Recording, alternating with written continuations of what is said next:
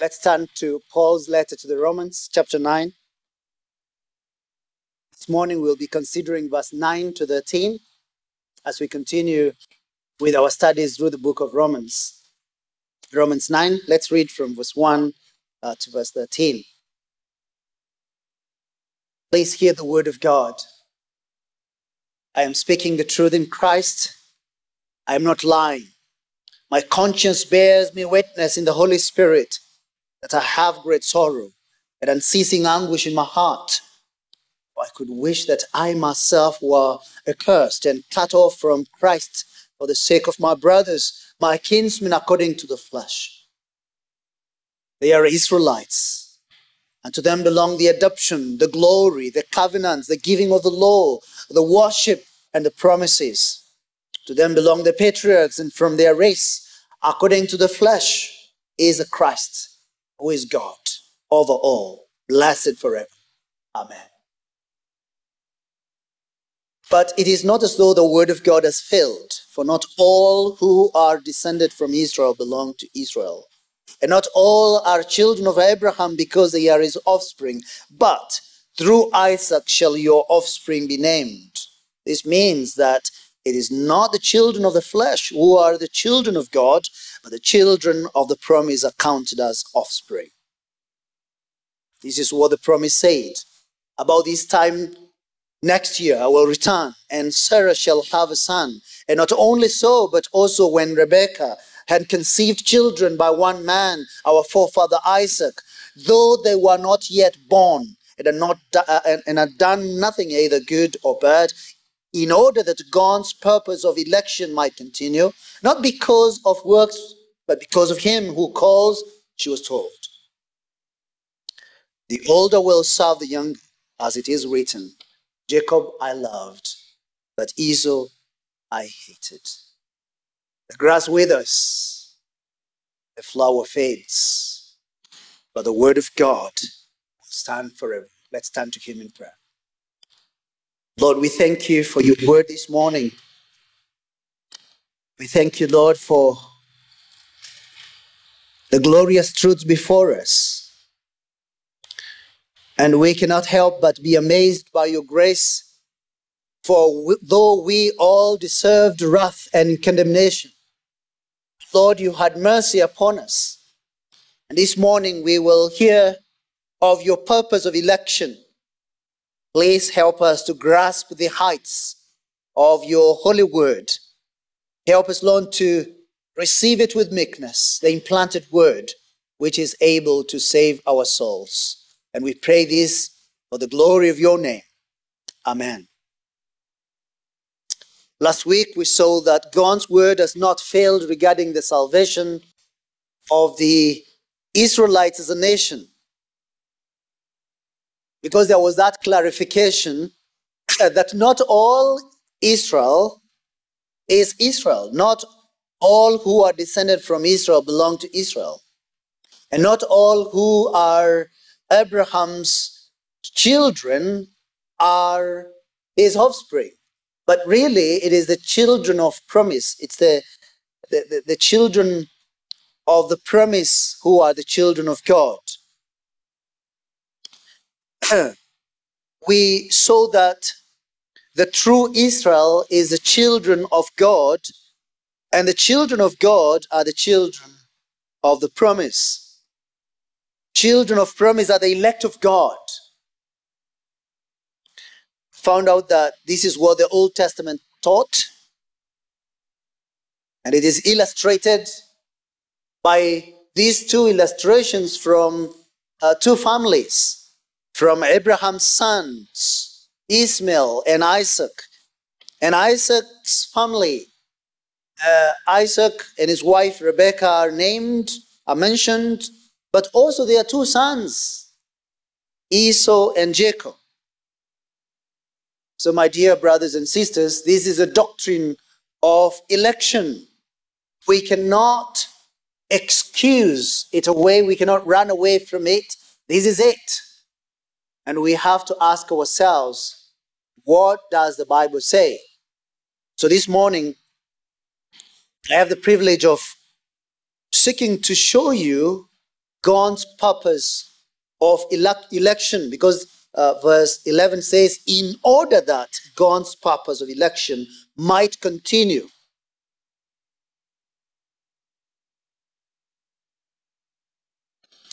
And the first thing then that we see here is God's purpose of election illustrated. As I already pointed out, it's illustrated with Isaac, it began to Isaac and Ishmael, Abraham's sons, and it's illustrated by Jacob and Esau, Isaac's sons, with Rebekah being their mother. So that's the first thing the illustration of the doctrine of election. And then, secondly, it's God's purpose of election explained. There are clarifications and so forth. And then finally, we have God's purpose of election applied. So it is illustrated, explained, and applied. Let's consider the first point that it's applied, it's illustrated. Verse 8.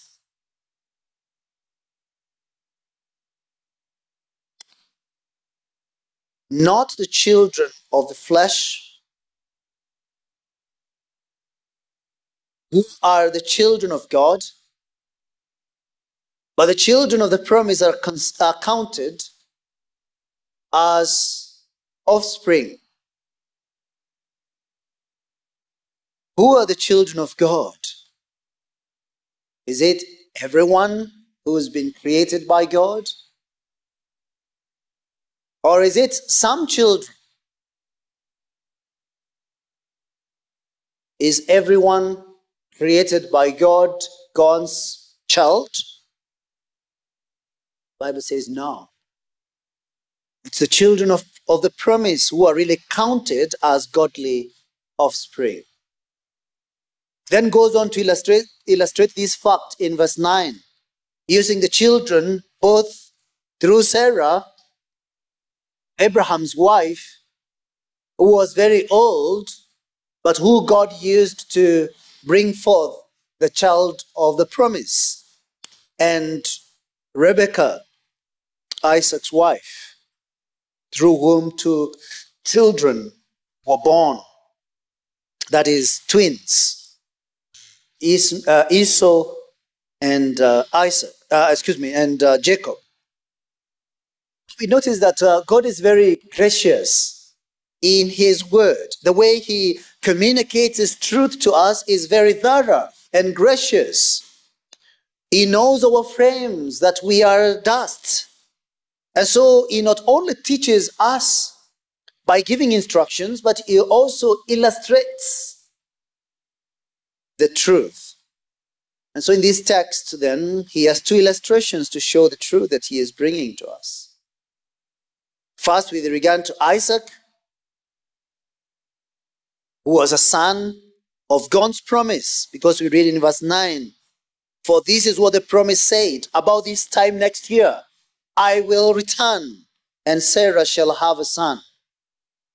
This illustration on God's promise was spoken in Genesis 18, verse 10, almost verbatim, where we read of the angel of the Lord. You know, those two uh, or rather those three uh, angels who really appeared like men to the eyes of uh, Abraham had come to say that Sodom and Gomorrah, where Lot was, was not doing very well. They were walking in rebellion and wickedness, and God was going to visit them with his wrath. And Abraham went on to plead for them. And eventually, God rescued Lot. But that's not all. Before they left, they gave this, uh, this promise. In Genesis 18, go there, you will see uh, this. We read that they, before they left, they asked, Where is Sarah, your wife? almost a very casual question, isn't it? And then Abraham said, She is in the tent. Now, notice that those who are angels, one of them is referred to as the Lord, as Yahweh. If you notice, it's in the capitals. This is, this is God, Yahweh. I will surely return. God says, Yahweh says, I will surely return to you about this time next year, and Sarah, your wife, shall have a son. Interesting enough, Sarah was listening, peeping. And the Bible says that as she was behind the tent door, she heard what was happening and she went, What, what is that? Sarah shall have a son. Wait a minute. Do they know what Sarah they are talking about? And the Lord got wind of it. And uh, then he asked, when Sarah loved to herself. In other words, she mocked herself. She could not believe what was being said because she was as barren as barren can be. And she was as old as old can be. And then the Lord said to Abraham, Why did Sarah laugh? Remember that this is God he could see through the veil of the tent. And he asked Abraham, Why did Sarah laugh and say, Shall I indeed bear a son, bear a child now that I am old? And what is God's question? Is anything too hard for Yahweh? What he answered? Is anything too hard for the Lord? At the appointed time, I will return to you. This is now a repetition being farmed up as strongly as it can be. At the appointed time, I will return to you about this time next year. And Sarah shall have a son.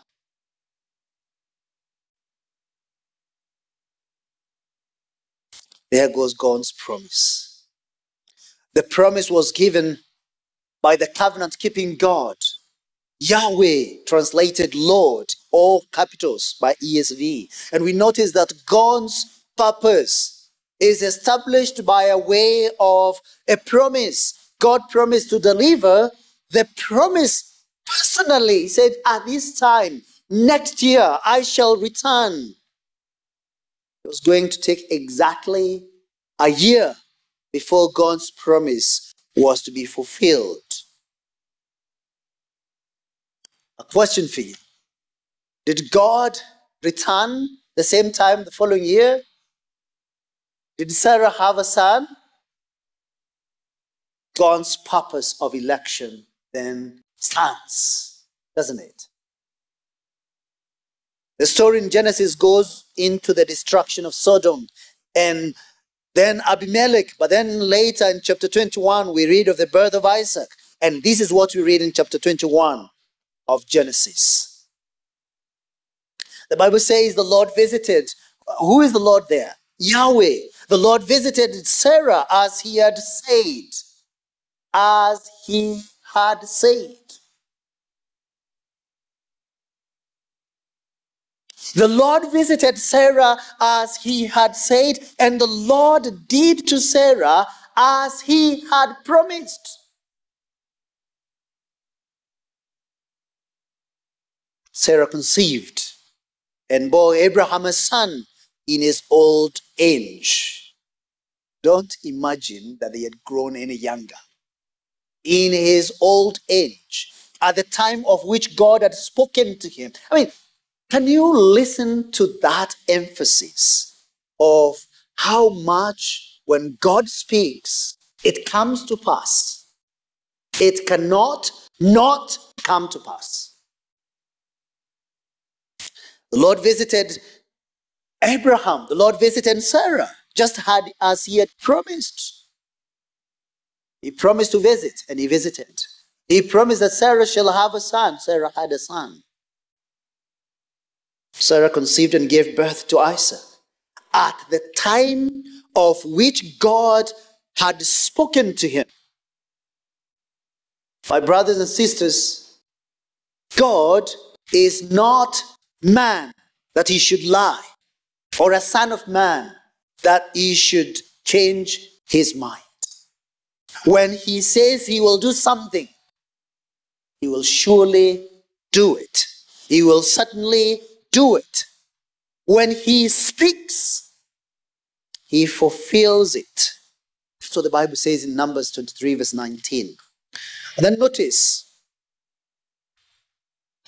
secondly, that Jacob was also a recipient of God's gracious love, just like Isaac was. Because the Bible goes on to say, not only so, but also when Rebekah had conceived children by one man, our forefather Isaac. The second illustration is as spectacular as the first one from Abraham's family, and it's still about Isaac. But now, not to do with Abraham's grandchildren, uh, but now to do with Abraham's grandchildren, not Abraham's son.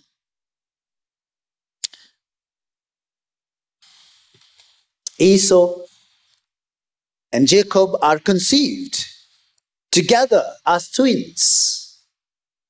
They were both conceived by Rebekah through Isaac, Abraham's son.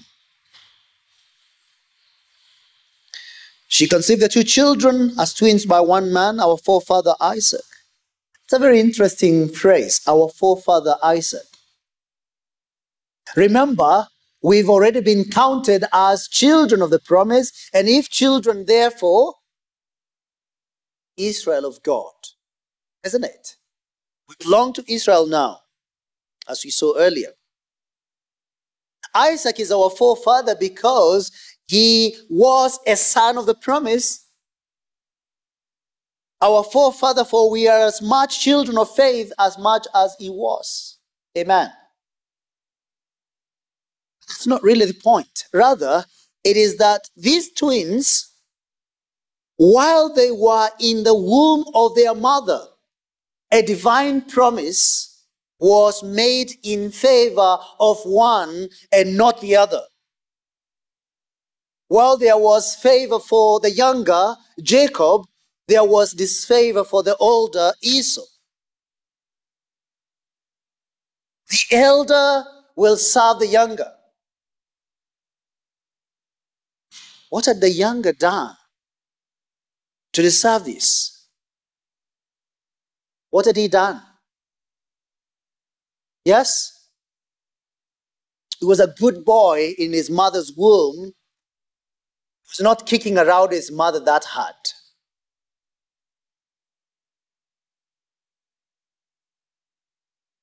What had Jacob done to, dis- to deserve this favor?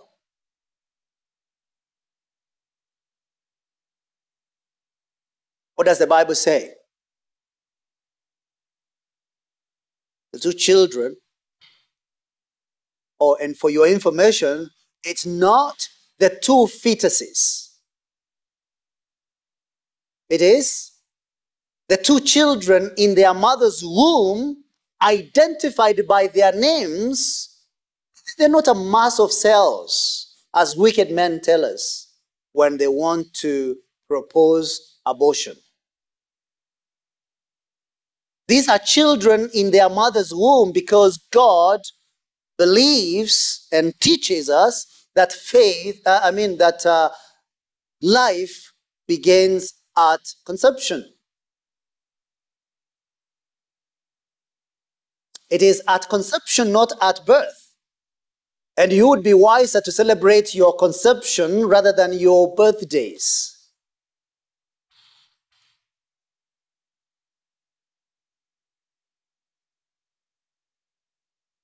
What had these children done to deserve this? The Bible says this was before they had done either good or evil. One of them was loved, and the other was hated. Esau was hated by God, the Bible says. And for your information, even though the Bible says that Esau I hated, he didn't say about that one.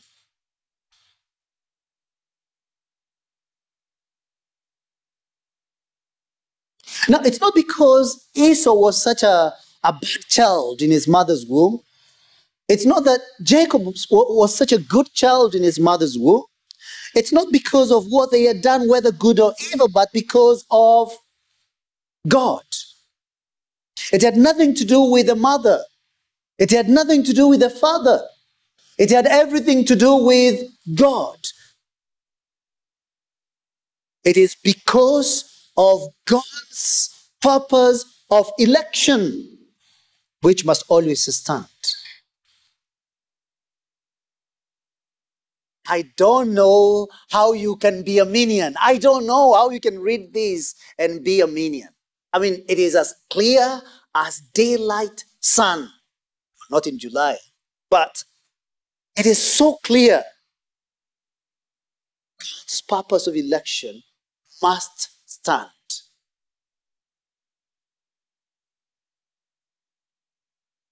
So then it is explained, having been illustrated in the second place. Because then we are asking ourselves, what is God's purpose of election?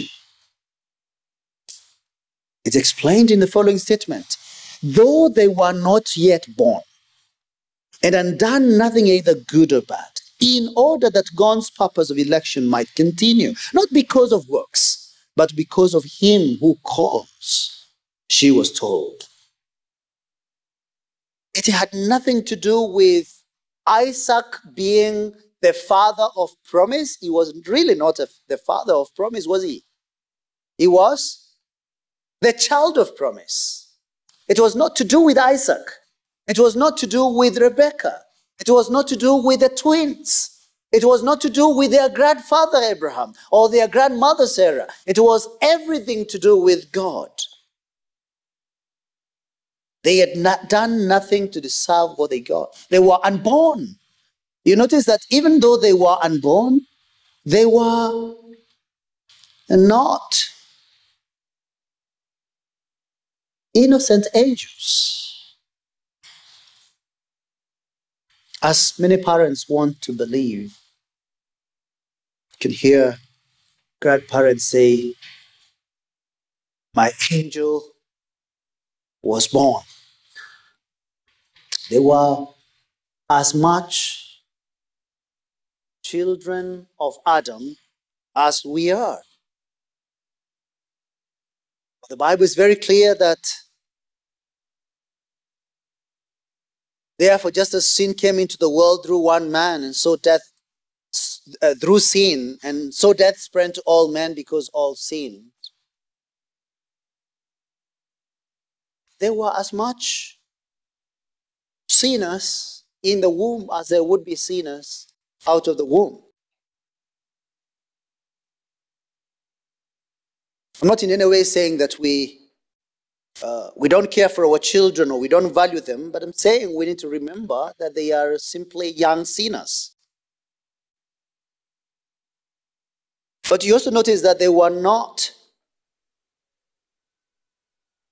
going to, to be able to do anything or to be in a condition that they could do anything to deserve God's favor. So when we read that one was under divine favor, but the other one was not, it was not because of them, but because of him, God. Esau was left to his own sins. And we shall learn in verse 22 to 24 that God, desiring to show his wrath and to make known his power, endured with much patience vessels of wrath prepared for destruction in order to make known his riches of his the riches of his glory for vessels of mercy which he has prepared beforehand for glory even us whom he has called not from the Jews only but also from the Gentiles So Jacob was a recipient of God's favor. That favor, that grace brought him to God's mercy, to God's love. And he became an elect of God. Jacob was not chosen because of any good he had done or his parents had done. In fact, as he was born, he turned out to be a wicked liar, didn't he? As his name suggested. Yet God, out of his mercy, rescued him from his sins and made him his child. Our confession of faith states, by the decrees of God, for the manifestation of his glory, some men and angels are predestined or foreordained to eternal life through Jesus Christ to the praise of his glorious grace. Others being left to act in their sin to their just condemnation to the praise of his glorious grace. In 1 Timothy 5:21 we read about elect angels. In Matthew 25 verse 34 we read that the Lord Jesus Christ as the sovereign King of kings will say to those on his right, come you who are blessed by my Father, inherit the kingdom prepared for you from the foundation of the world. This shows the purpose of election is to make rebel sinners recipient of his kingdom where righteousness dwells. The gospel is clear that in salvation we give up our sins to Christ in repentance and receive the righteousness of Christ in faith. In 2 Timothy 2:19, we are told of God's firm foundation which bears this seal. The Lord knows those who are his, and let everyone who names the name of the Lord depart from iniquity. Clearly, then, these elect angels and these elect men are particularly and unchangeably designed and their number so certain, so definite that it cannot be either increased or diminished. Did, did the Lord not tell the disciples in the upper room on the eve of his crucifixion, I know whom I have chosen? In John chapter 13, verse 18. That's what he said. I know whom I have chosen. So then we ask the question when did God do this choosing? When did God elect?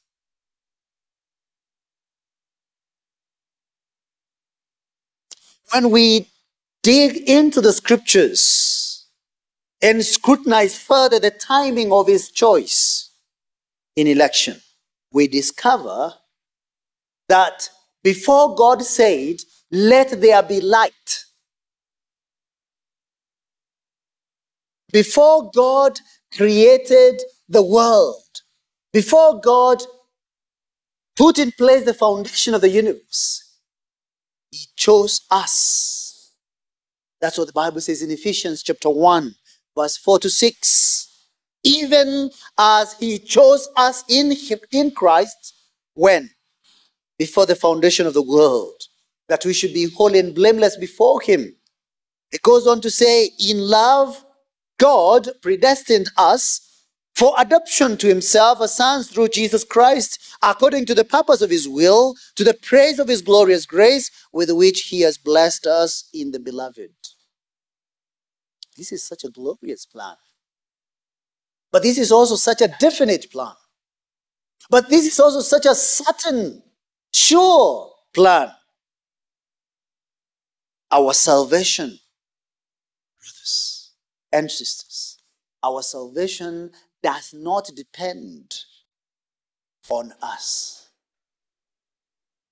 It depends on God. We did not choose God.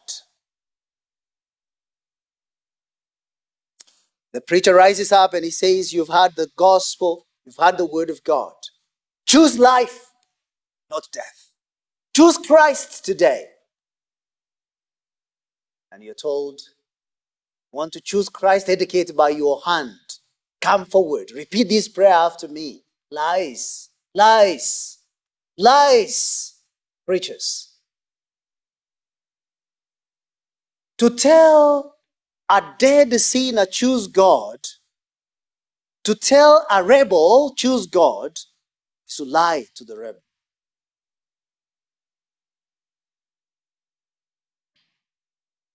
It is not the human will that chooses. And it's definitely not our will that brought us into the grace of God. It is not. It is the divine choice out of His grace. We later, we read later in verse 16.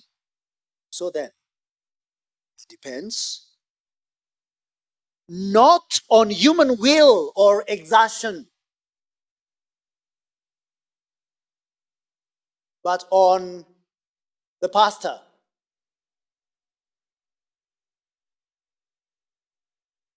But on your father. No. It depends not on human will or exertion, but on God who has mercy. How else can you read that statement? How else do they read that statement for them to decide? No, no, no. It doesn't depend really on God's mercy. It depends on me convincing them to raise their hands and to repeat my prayer. Where do they read that? If you do not hear the words of Paul there in Romans 9:16, then hear the words written in John, in the Gospel of John, chapter 1, verse 13. It is not the will of the flesh or the will of man, but the will of God. When we look at verse 12, we have this shocking statement the older will serve the younger, and we are wondering wait, the older will serve the younger, but none of them deserves what they are getting. Why? Why would God reverse what seemed like the right order that He Himself instituted? Is He not a God of order and not of confusion. Why does he say that the younger will serve the older?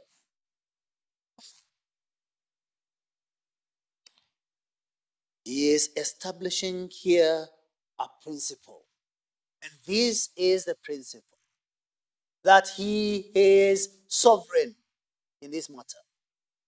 He has the prerogative to say what should be said, to do what should be done. No one can question his will or murmur at his wise decrees. He is sovereign. It is a divine prerogative, and God does not follow human norms. He is God, and He is the one who decides and determines what happens. He is God, and He takes counsel from no one. He shares His glory with no one. He is God and he most often chooses the most unlikely ones to be his. He chooses Jacob, the younger, and not Esau, the older. He chooses the one and bypasses the other. He delights to reverse the way people think. He often chooses the one that appears to be the furthest away from him and passes over the one that we would have said, Oh, that's, that's the one. Uh, now, one that you say that's a one is passed over, and it's the next one that is chosen. When you say it, I am sure of that. God says, No, you're not. God delights in doing the unexpected because He is God. His thoughts are not like ours. And this is what we read in 1 Corinthians chapter 1, verse 26 through 31. And it's, it's coming home. Paul says, For consider your calling, brothers. Consider your calling, brothers. How many of you are wise? Hands up.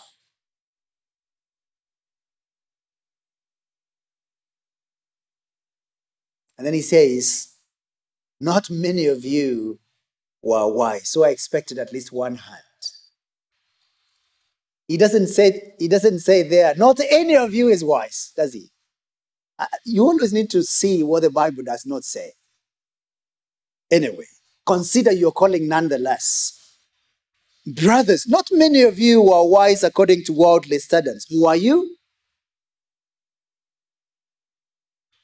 How many of you were powerful by worldly standards?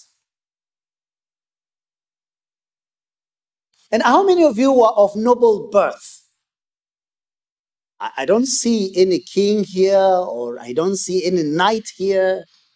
All I see here are two watu wa kawaida, isn't it? Just commoners, like we all are.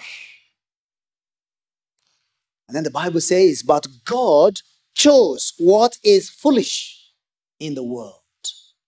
Why? To shame the wise. God chose what is weak in the world to shame the strong. God chose what is low and despised in the world, even things that are not, to bring to nothing things that are, so that no human being might boast in the presence of God.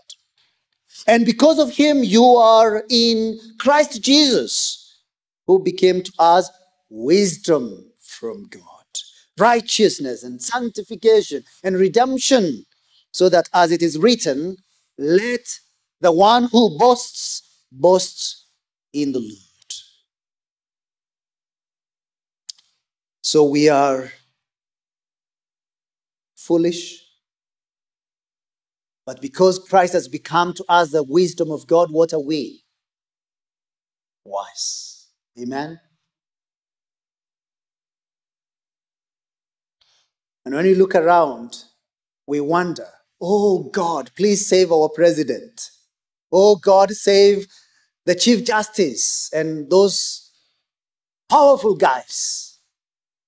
And he tends not to save them because they are already wise in their own eyes and powerful in their own eyes, and they think themselves too great.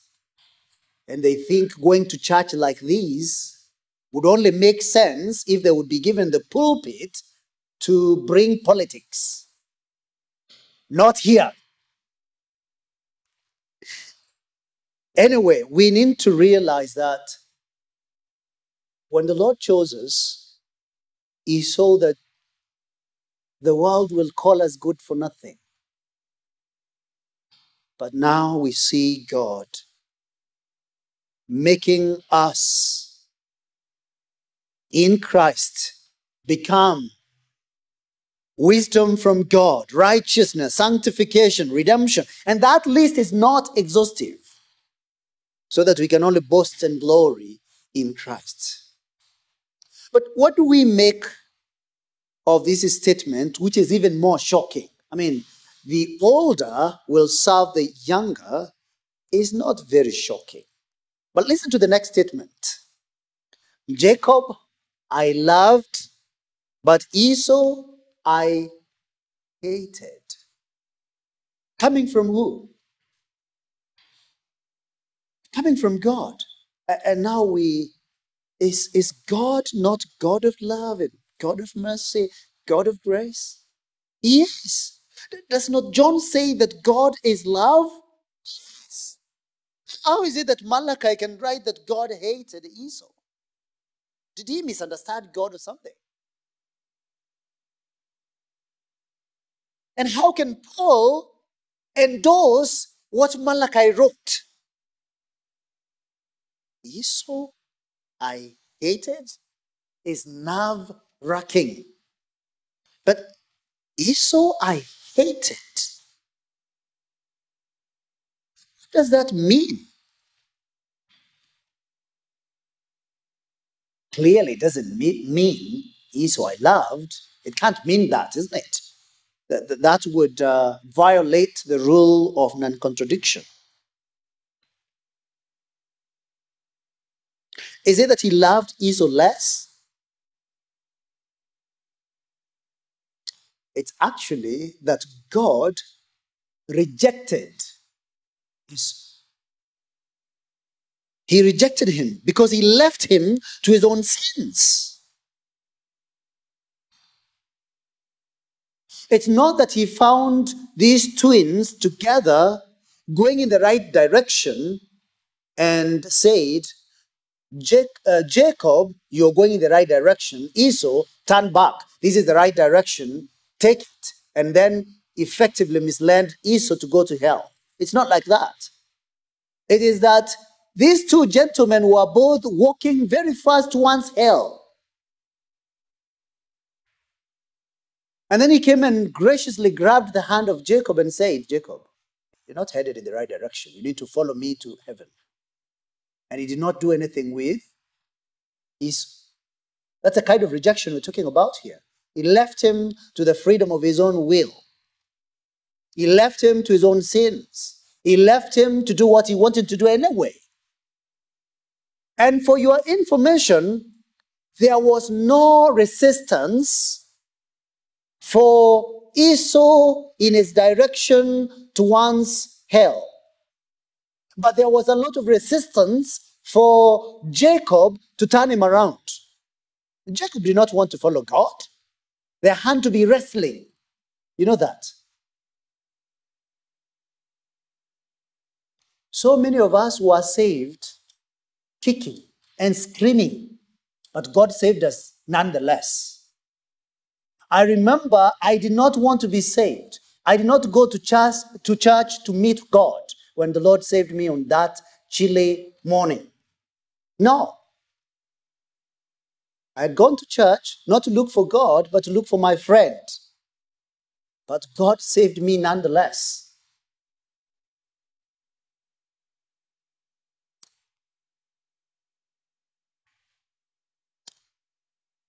He left Esau to his own sins. He did not extend his grace to him. But still, I suppose we can ask the question why? Why?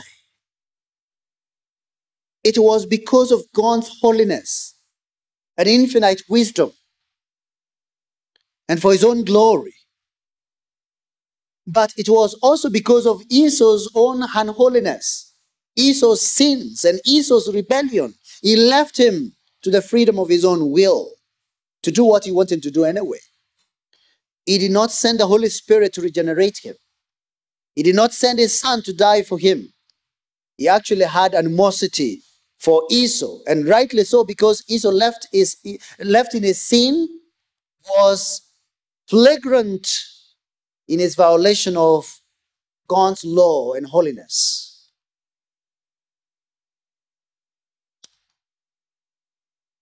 That is the doctrine of election explained. Let us now apply it to ourselves. And this is where there would be more screaming and shouting. When it's applied, many of us are happy to learn of it and to leave it in the Bible. We don't want to, to take it home. But, brothers and sisters, you must take this home. You must carry this in your heart. So, I have to apply it to you.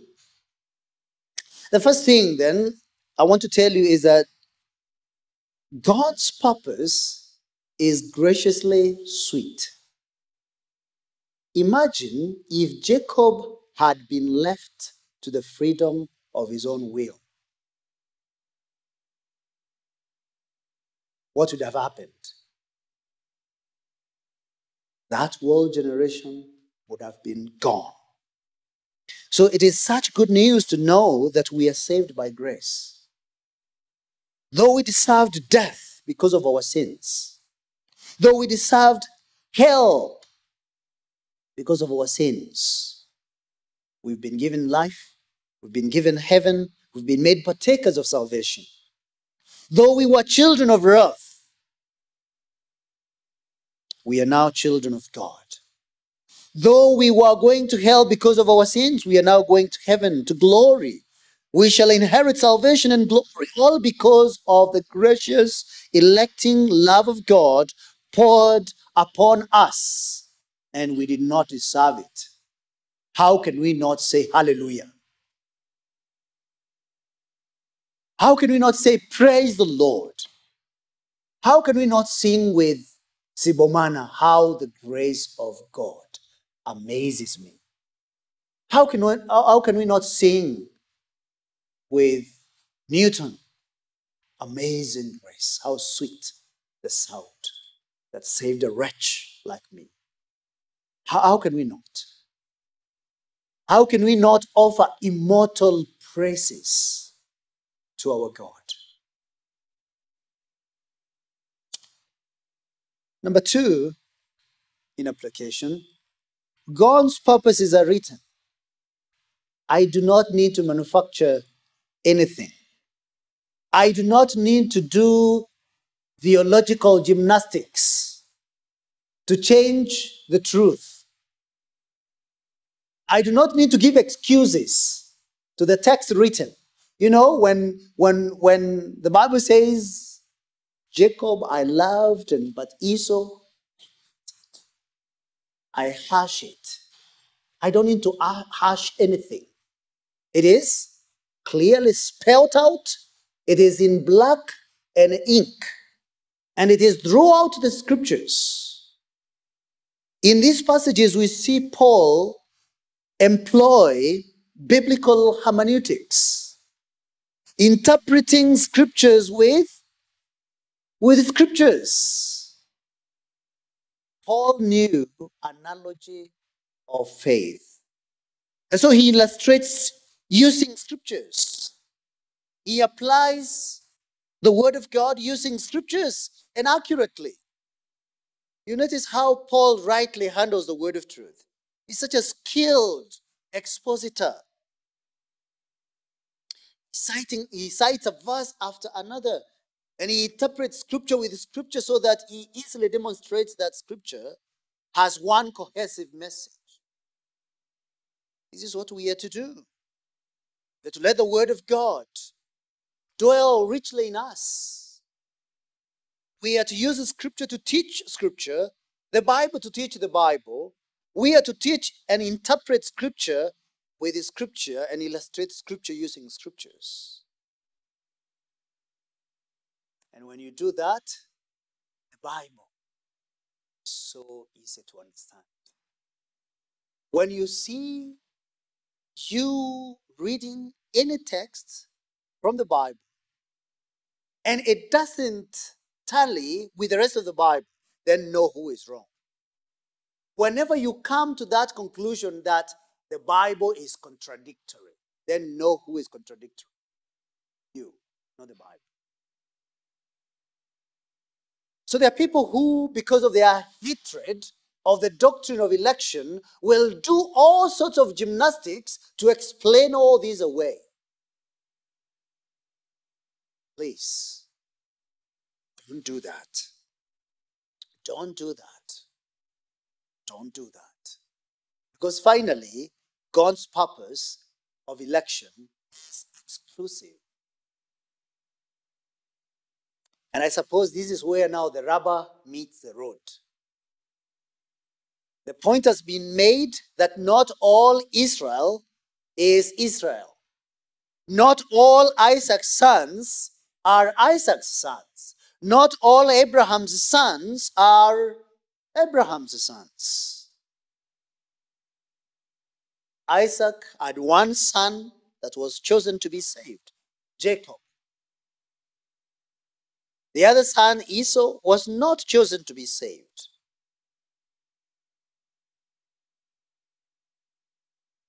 Can you see the implication of that for your own family? My dear brother, you is a father. We all well know that even within families today that go to church, not everyone is necessarily saved.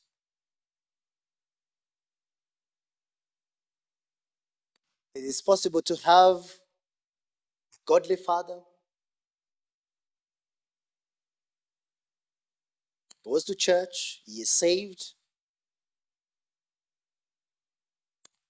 but not all his children will be saved necessarily. That's the way it was with Abraham, as godly as he was. That's the way it was for Isaac, as godly as he was. That's the way it has always been. In your own father's house, are you all believers? If you are, praise the Lord. But really, the truth is, yes, the truth is, not all are saved.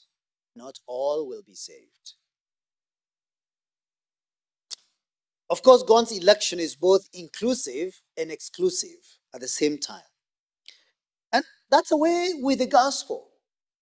You know, here I am preaching this truth.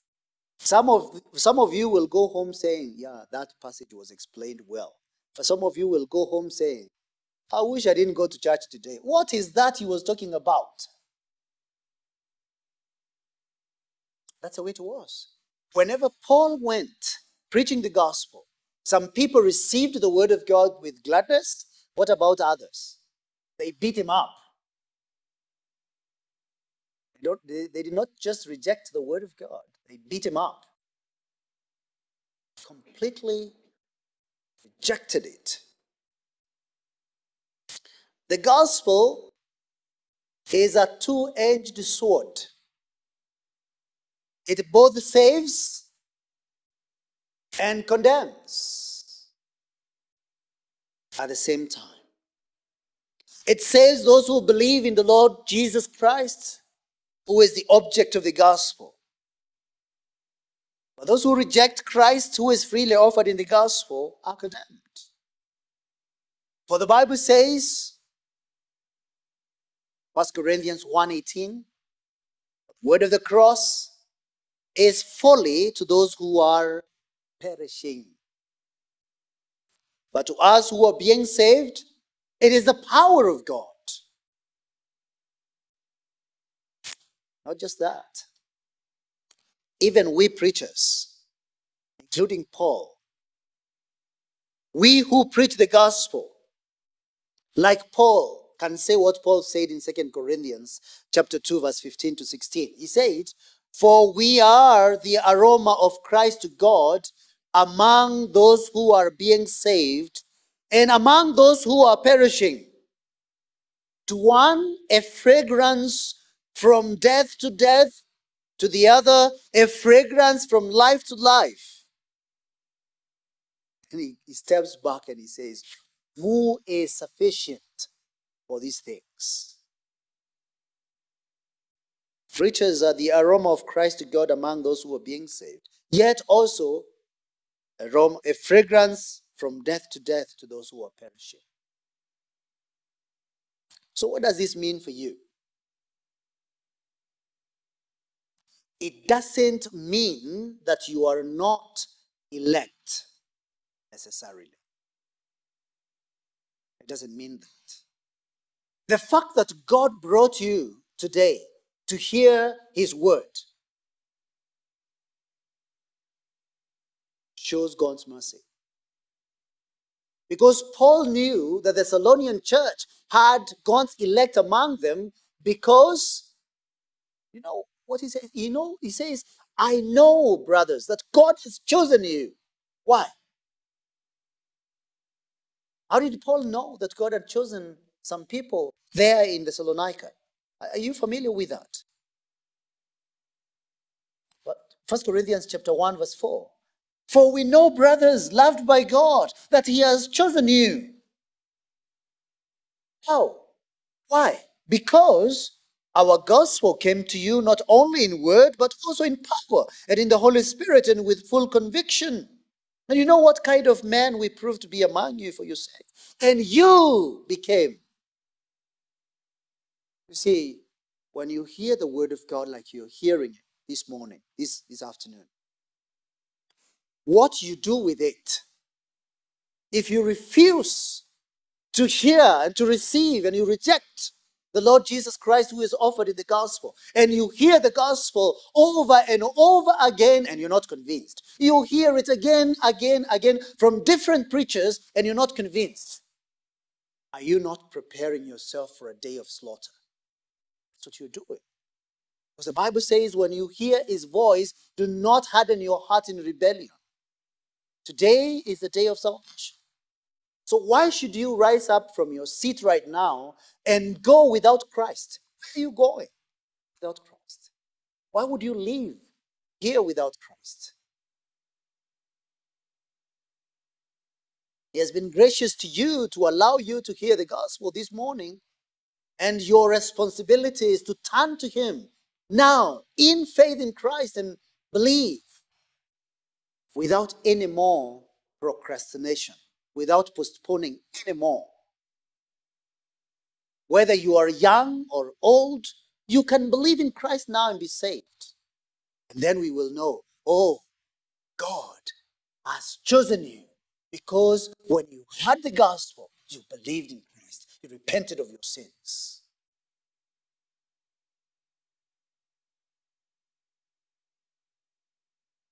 Please don't say, Pastor has said some of my children will be saved, others will not be saved. And God will elect them anyway. Actually, He did it before the foundation of the world. Forget about the devotion, forget about reading the Bible for them. What's the hope?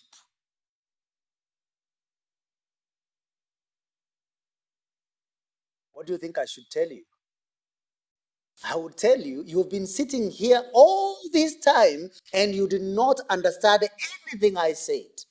What I said is this God is sovereign, He saves whoever He will save. But God is sovereign and He has sovereignly appointed the means by which He will save.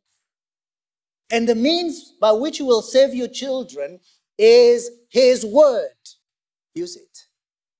The means by which you will save your sons and your daughters is your prayers. Pray for them.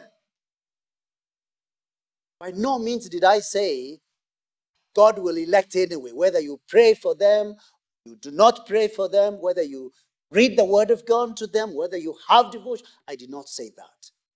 It is you exposing your own spiritual laziness. You said that. And no one by any means should say it is better not to have any child at all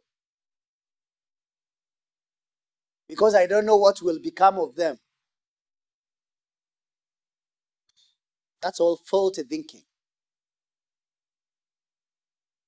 Don't think like that.